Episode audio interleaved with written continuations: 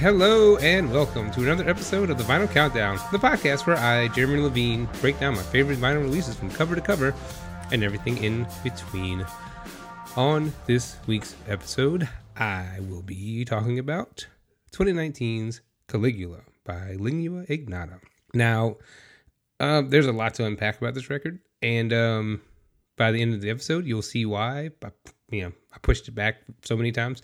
Uh, I, have had it on my list of albums to do for probably close to a year now, uh, roughly. Like it, it's there's a lot, but um, before we dive into all of that and into uh, Kristin Hayter and, and all the, the shit associated with the album, uh, let's get on down to Variant Corner. So there are 13 variants listed on Discogs. Uh, there is a, a, clear, there's a black, there's blue, there's clear with pink and black, uh, and gold.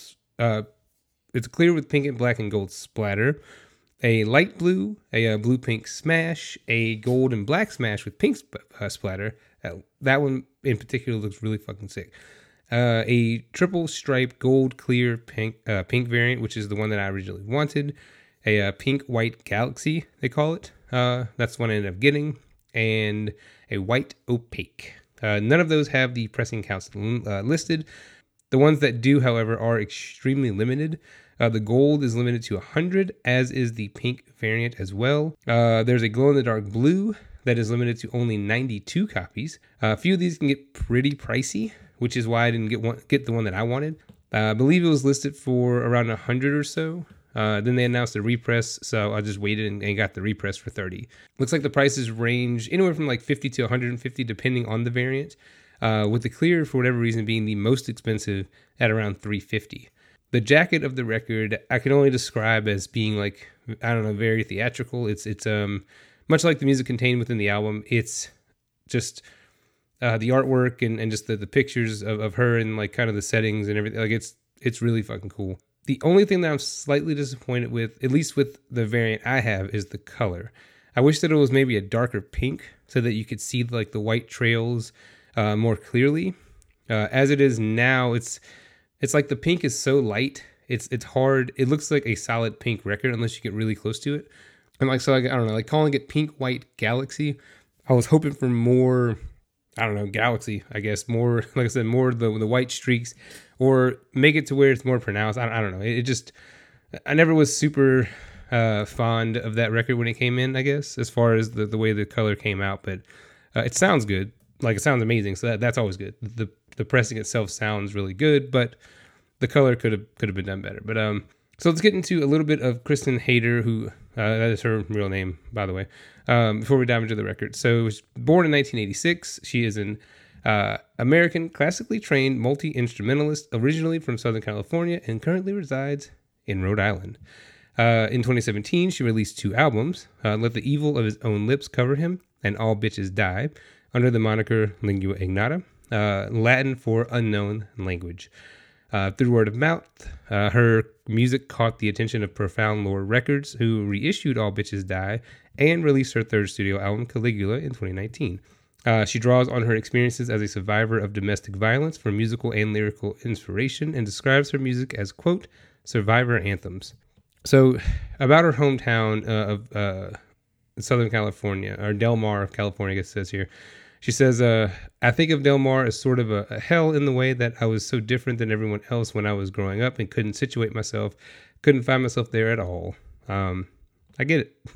growing up here, I mean, I, I, guess I situated myself okay, but like I, I can kind of get it because uh, when I go to other, at least when things like shows were a thing or uh, just traveling in general, like I'd go other places and I seem like it seems like there was communities of people in other places I've been that were more like me, I guess, as far as like musical tastes or um, just anything really, music, uh, music, movies, that sort of thing. Whereas this town didn't have a whole huge like scene like like that. Like I guess that I can relate to as far as like the music that I like or uh, the movies. I guess like you know that that's that's kind of that's different. But like a lot of the, a lot of the music, like I'll talk to even even some of my friends. I'll talk to you know, talk to them about certain bands and. uh you know, get a lot of blank stares or, you know, that kind of stuff. But whatever the case.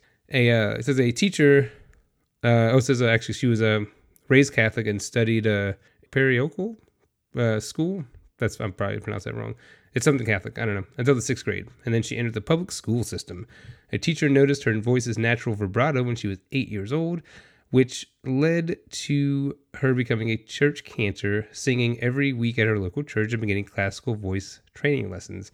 Despite a religious upbringing, she considered herself to be an atheist for several several years, starting as a teenager. However, in 2019, says that she became interested in Roman Catholicism. She studied uh, interdisciplinary creative arts at the School of the Art Institute of Chicago, earning a Bachelor of Fine Arts and a Master of Fine Arts in uh, Literary Art from Brown University in 2016. Uh, again, she's class- classically trained in piano and voice, which that all comes through in the record, and which we'll get to. I have some sound bites, and it's like her voice is fucking powerful. But the only way I can, I guess, even just begin to describe it, you know. Uh, it says uh, her undergraduate thesis titled "Architect and Vapor" uh, deconstructed Johann Sebastian Bach's "The Well-Tempered Clavier" and centered its poetry component around anorexia, a disorder she herself endured for over a decade. Uh, for her MFA thesis titled Burn Everything, Trust No One, Kill Yourself, she created a 10,000 page manuscript, uh, a page count selected because it was approximately her body weight in paper, uh, linking real world examples of misogyny in music with her own personal life using a Markov chain, which, real quick side note, a Markov chain is a uh, stochastic model describing a sequence of possible events in which the probability of each event depends only on the state attained in the previous event. Uh, Markov chains have many applications as statistical models of real world processes, such as studying cruise control systems in motor vehicles, uh, queues or lines of customers arriving at an airport, currency exchange rates, and animal population dynamics, which that makes a whole lot more sense to me than the other definition that I wrote.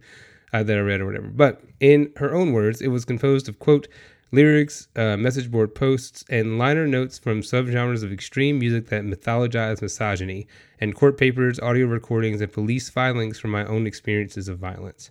Uh, in addition to the main script, her interdisciplinary performance included music and a black and white video projection with footage of serial killer Aileen Wuornos and burning buildings. Uh, she, uh, Kristin Hayter, is a survivor of domestic violence and has been in several relationships that were physically, emotional, emotionally, sexually, or psychologically ab- abusive. Um, her most abusive relationship, she says, lasted five years with a very powerful noise musician in the Providence, uh, Rhode Island community. So while the events of her abuse were traumatizing, she says that what came after was was worse. Elaborating, uh, quote, he was arrested for assaulting me, and some of my uh, traumatic memories are being re-victimized by police, by my school, and by the court.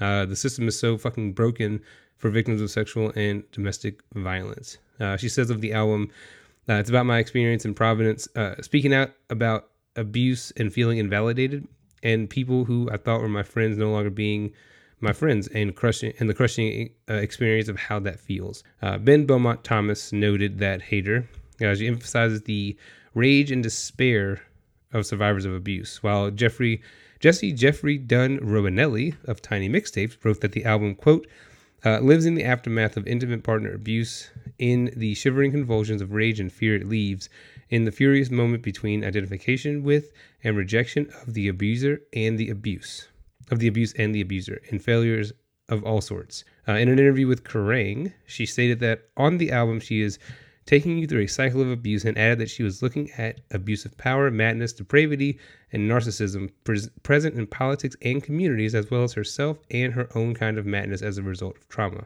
Uh, themes of hate, vengeance, and violence are also prominently explored. Hans Kim of Pop Matters considered that the album is, quote, uh, is not exactly about healing trauma, but rather it tries to better voice the enduring effects of it. Explained that Hayter unapolog- unapologetically expresses her lasting anger, anger throughout the album. Romanelli described it as a quote, kill your rapist, uh, not as self care, not as political slogan, but as the emotional and physical manifestation of pain beyond self. Uh, citing the line, as she says in, uh, from, from the album, I'm going to throw your body in the fucking river. Uh, while Will uh, of Spin opined that Hayter treats revenge as an imperative and the death of her abusers as an inevitability. Heavy.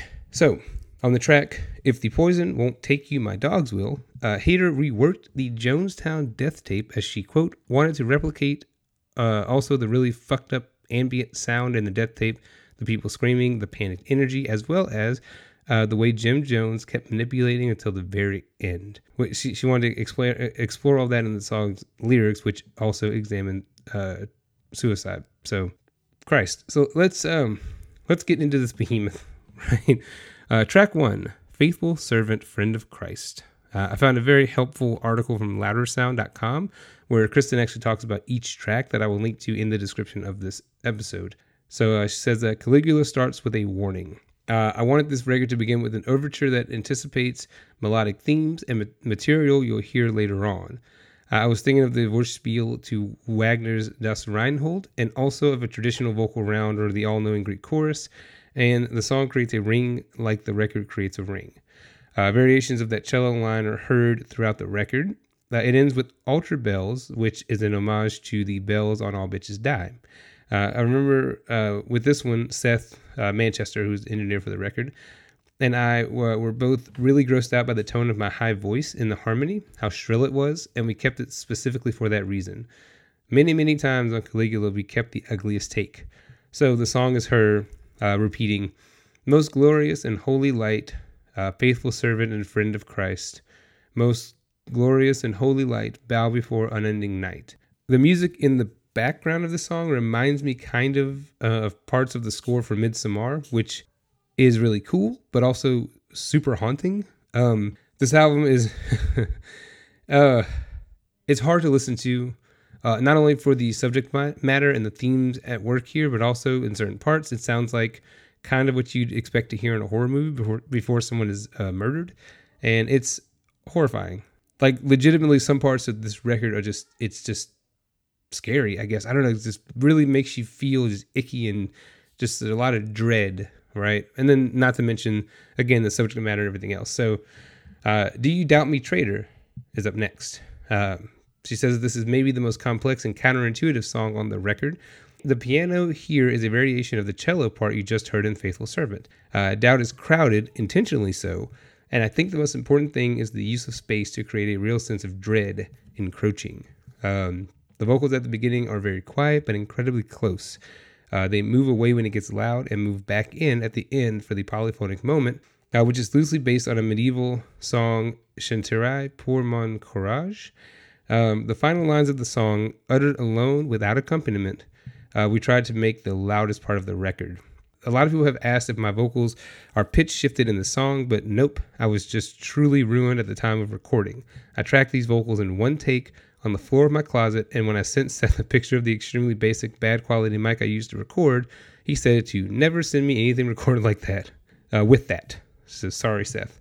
We introduce uh, Ted Byrnes on percussion here, who scrapes and squeals around in this wonderful way that really influenced my own use of percussion and texture that you hear throughout. After we had the record kind of put together, I crashed around with aluminum utility lights in my garage for the for the full hour, and we picked moments uh, from out of that.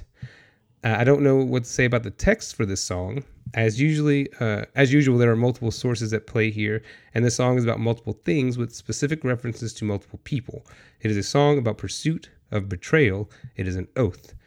Throw your body in the fucking river is one of my favorite lines on the whole damn thing. Uh, I wanted that pulse at the end to reference a very vivid memory I have of sitting in my room in the dark while cop cars approached outside, the rhythmic flashing flashes of red and blue. Whew. So, again, hauntingly beautiful song, right? So she sings, you know, how how can you doubt me now? You know, how can you doubt me? Uh, every stone on every mountain is etched with my name. Every vein of every leaf of every tree is slaked with poison.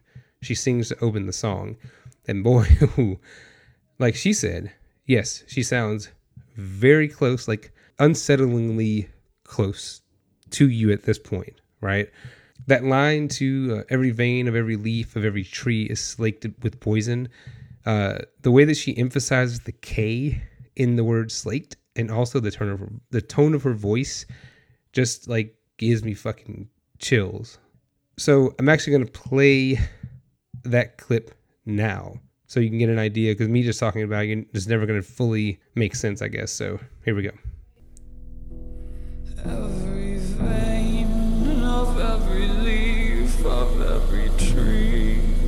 slaked with poison.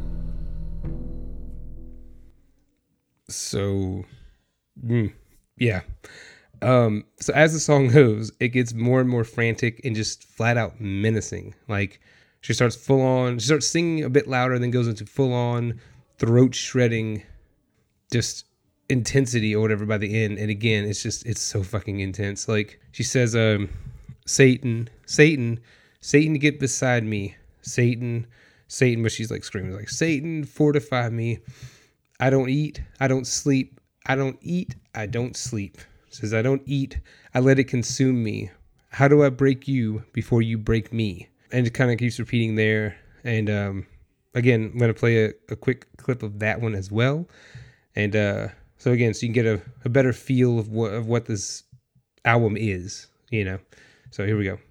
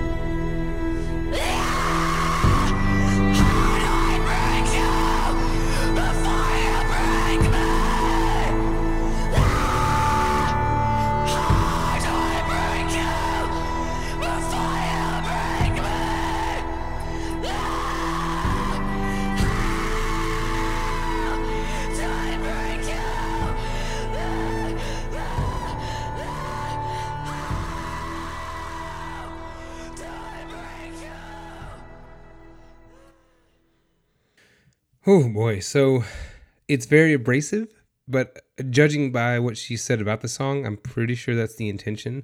Um, now I, I, included clips of not only that song, but like um, there's one more for another song coming up later that um, I wouldn't normally do for a number of reasons. One, because it takes a little more time to get these clips together for the show, so it, there's I don't really have the time to do it every single week, and, and other times too, it's it's songs and bands that people know, so you kind of you know, I can usually sing it well enough, I guess, to sort of give you an idea of what it is. Or even if you know the song, then like, you know, you, will know it, right? It's not a big deal. There's no fucking way I could sing that song or any portion of this album. So yeah, so I figured, you know, I, I have to include clips. There's literally no other way for me to do for me to get across what this record sounds like without just hearing it for yourself. So now at the end, to me, the ending here actually uh, appears to be from the perspective of the abuser um, she says, uh, When all this is ended, as cruel as I am, remember how I loved you, but that nothing, nothing can stand. My friends all wear your colors, your flag flies above every door. But, bitch, I smell you bleeding, and I know where you sleep. Do you doubt me, traitor? Throw your body in the fucking river. I'm the cunt killer. Mm. Goddamn. Now, she has said that the throw your body in the fucking river line is her favorite, so I, I, really don't know. I don't know if this is from her perspective or the abuser's perspective, but to me, I guess I don't know. I guess maybe be, it would have to be from hers, right? Like, um, oh, so whatever the case, Butcher of the World is up next. So it starts out. I'm the fucking death dealer. I'm the butcher of the world. Rise up and I'll cut you down. Rise up and I'll cut you. I'm the fucking death dealer. I'm the butcher of the world. If you don't fear me yet, you will. If you don't fear me yet. Opening lines to the song, again, super intense. Also, if you're not prepared for it, it'll fucking start start at you because she like uh like it just starts off like ah like she just fucking screams. I don't know, like it's it's scary shit.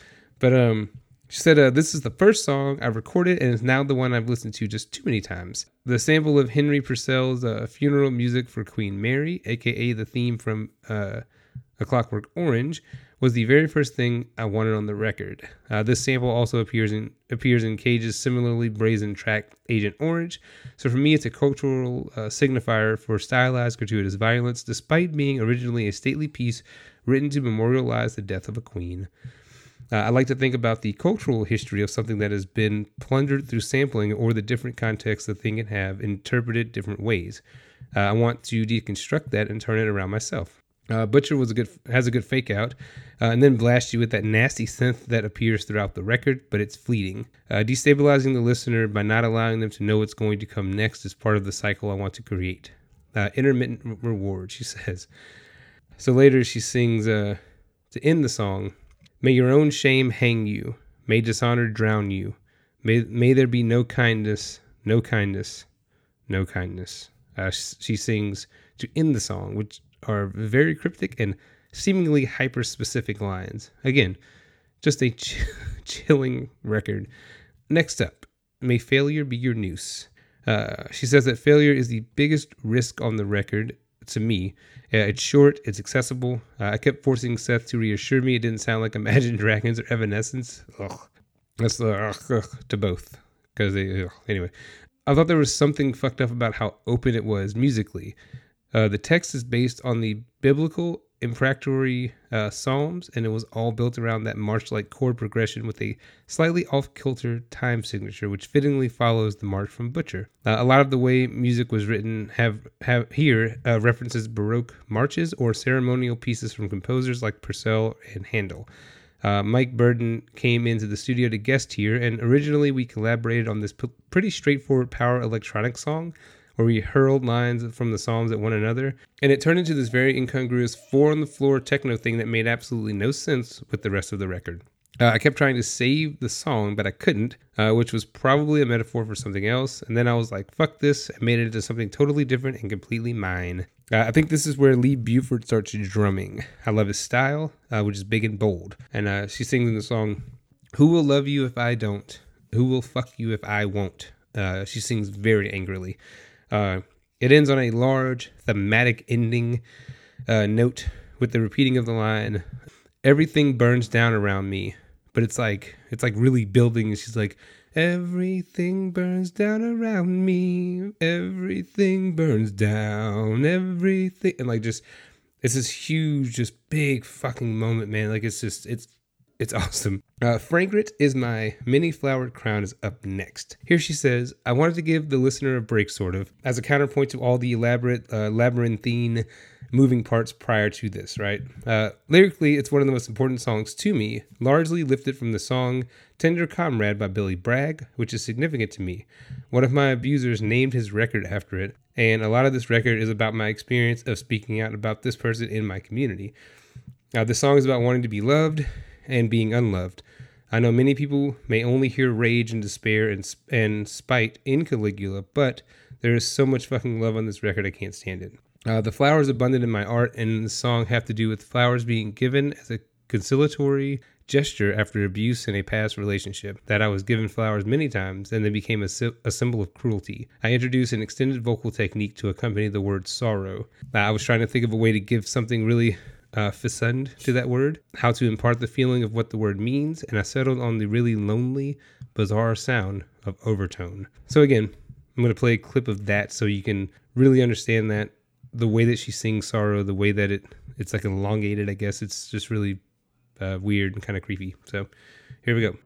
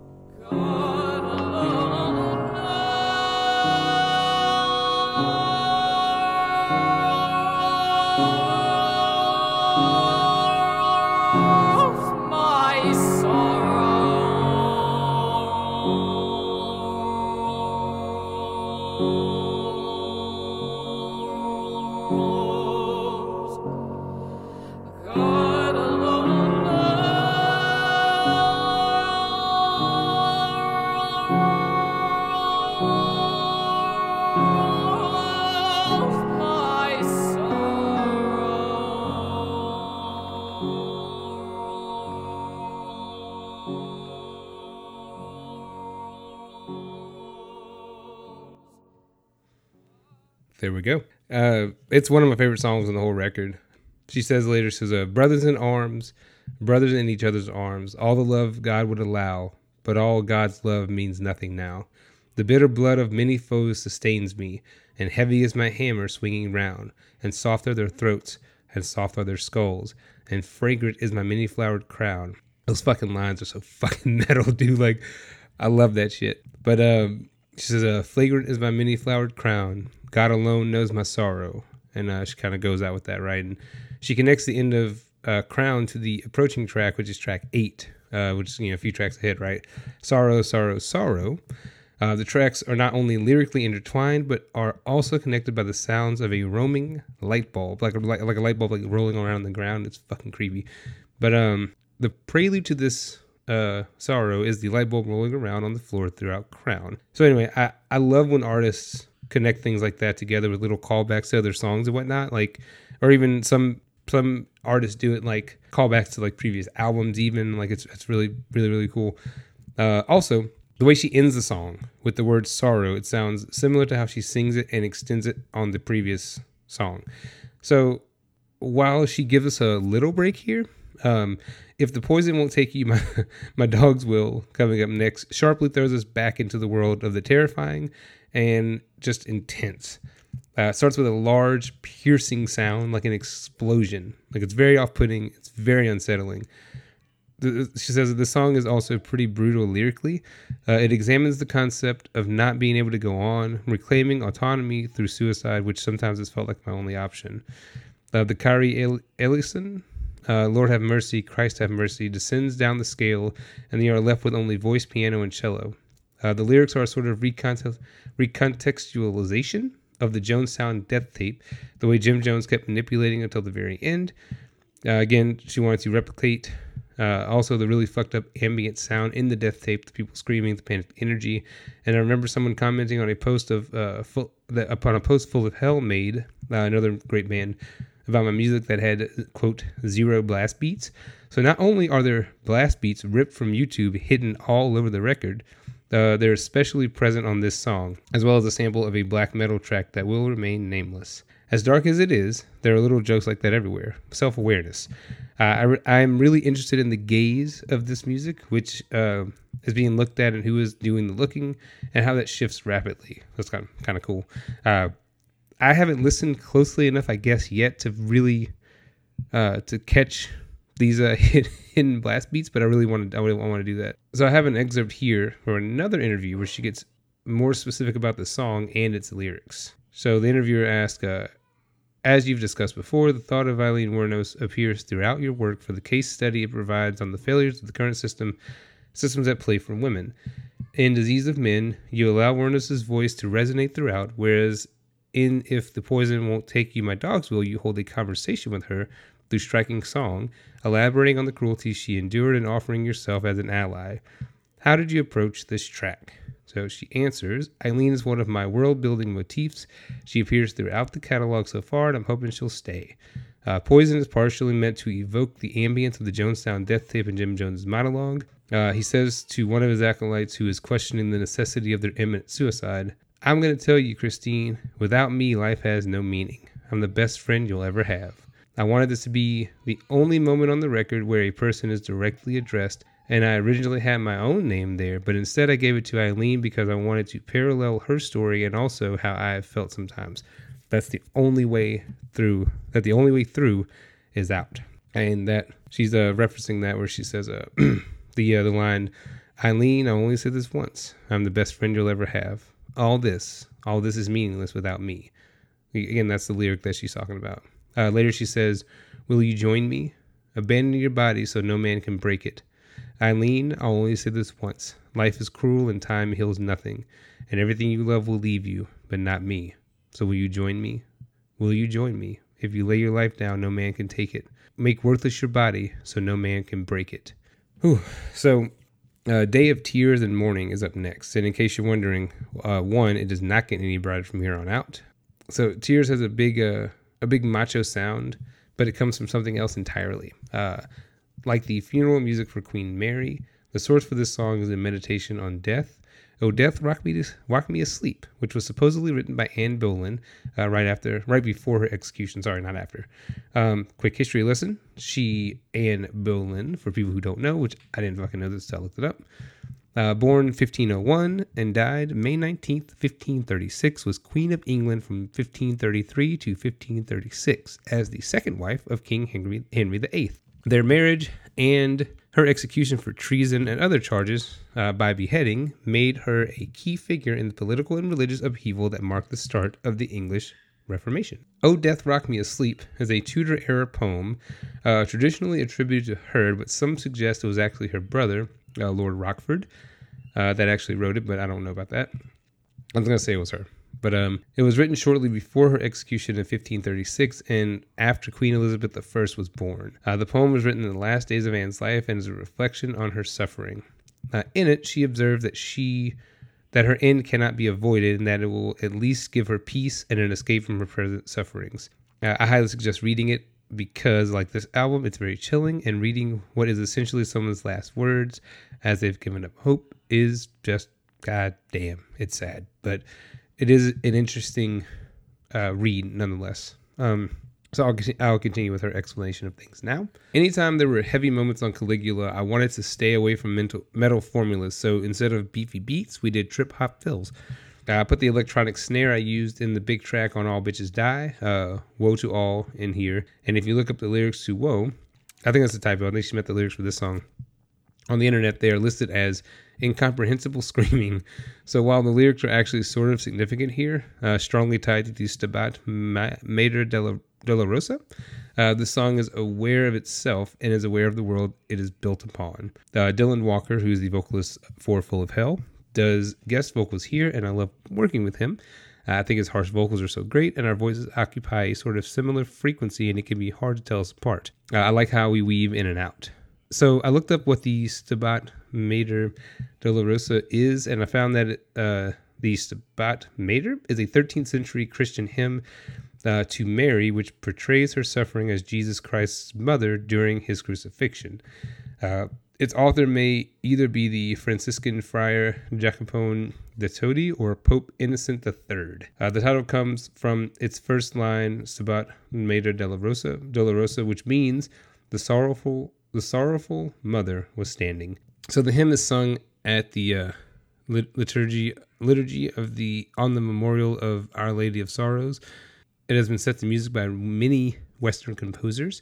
Uh, I don't know why, but there's just something kind of horrifying about the meaning of that line, and also uh, that the lyrics are unintelligible yelling, but tied to this idea of Jesus' mom watching him being crucified. Like all of that together just sounds it's just really just creepy. I don't know, man. Sorrow, sorrow, sorrow is up next. So she says that the uh, the jump scare in this one gets me every time. I feel like it sets you on edge for the rest of the song. The prelude to this song again is the right is the light bulb rolling around the floor through a uh, crown, right? I will say the um I don't know, man. Again, that the light bulb rolling around is very odd. Uh, it still is like this sense of dread. It's crazy. Also, I love how it connects to the other song, but uh, also it starts to get on the previous track and then leads seamlessly into this one. So that's also really cool. And also, the scare that she mentions is the light bulb breaking. And yes, it does get you on edge, especially if you don't know it's coming. Uh, she continues, I truly hate this vocal performance, but Seth insisted we keep it. Uh, I can barely listen to the song, even though the ugliness is intentional. The overtone singing returns, and God Alone Knows My Sorrow is actually from a suicide note written by a man who killed himself and his girlfriend, but it is meant to speak to the ineffable quality of trauma, something my music tries to express. The song is again about abdicating your body to find freedom. Uh, eventually, this is interrupted by a sample of Lars Ulrich feeling bitter and defeated while eating a sandwich. Yes, that is true.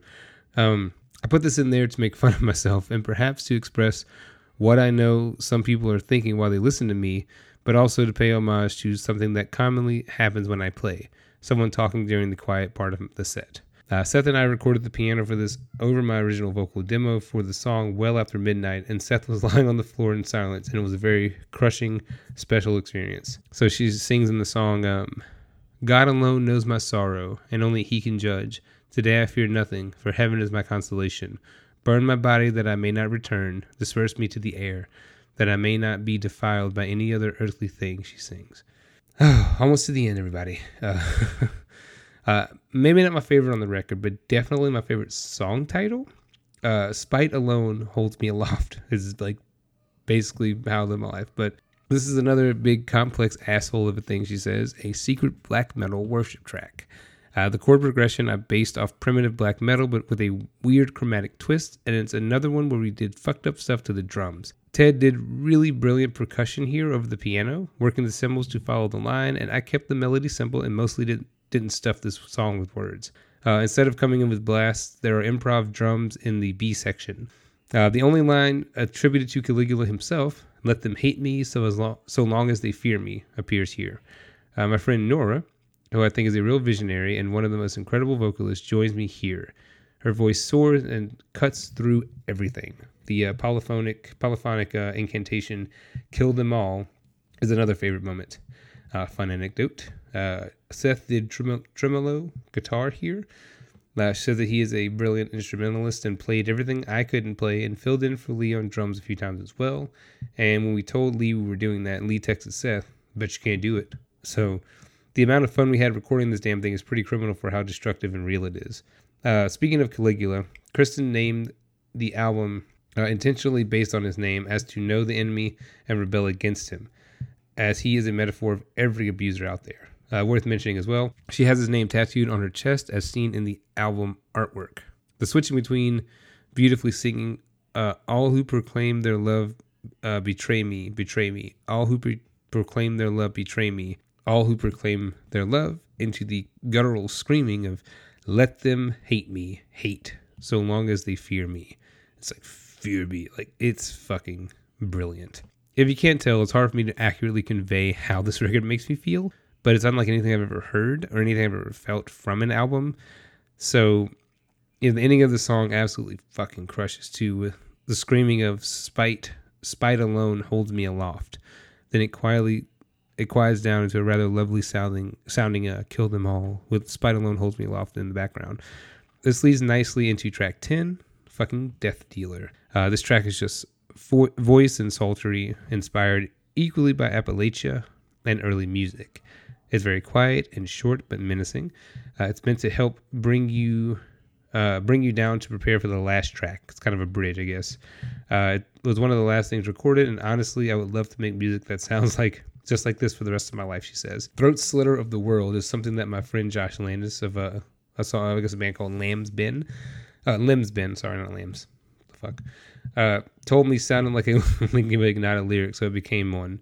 Uh, it repeats lyrics from earlier songs but gives them different context, echoing the impossibility of breaking a cycle. I'm the fucking death dealer. I'm the butcher of the world. I'm the fucking death dealer, throat slitter of the world. If you don't fear me yet, you you will. If you don't fear me yet, she sings. It's very short, but also very effective, uh, which preps you for the ending song, I Am the Beast.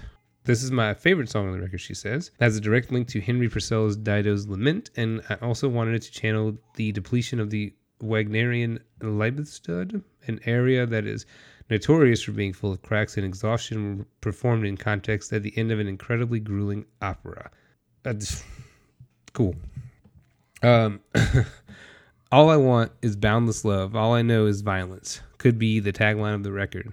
That violence begets violence, and also directly rips my favorite uh, Frank O'Hara poem from Mediations in an Emergency or meditations in an emergency. Uh, I am the least difficult of men. All I want is boundless love. And it begins with speaking to invalidation and verbal abuse. Abuse. Beast he named me. Beast I am. Grief. Come claim me. So when the song opens up, I am the beast I am. Praise me. It is weaponizing yourself with what has been used against you. Cruelty flipped on itself, used to make oneself powerful. Also, a self aware acknowledgement of the satanic posturing of metal put in context of something real.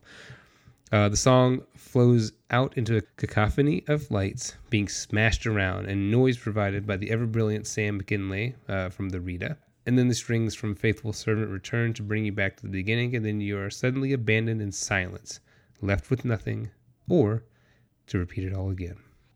And with that absolutely crushing album comes to a satisfying close. Five out of five. Pick it up, listen to it, experience it, right? Like upon first listen, I didn't know what to make of it. Honestly, I was just kind of really like, oh man, is this what everybody's been talking about? Then on second listen, I, I kind of just dug in and really paid attention.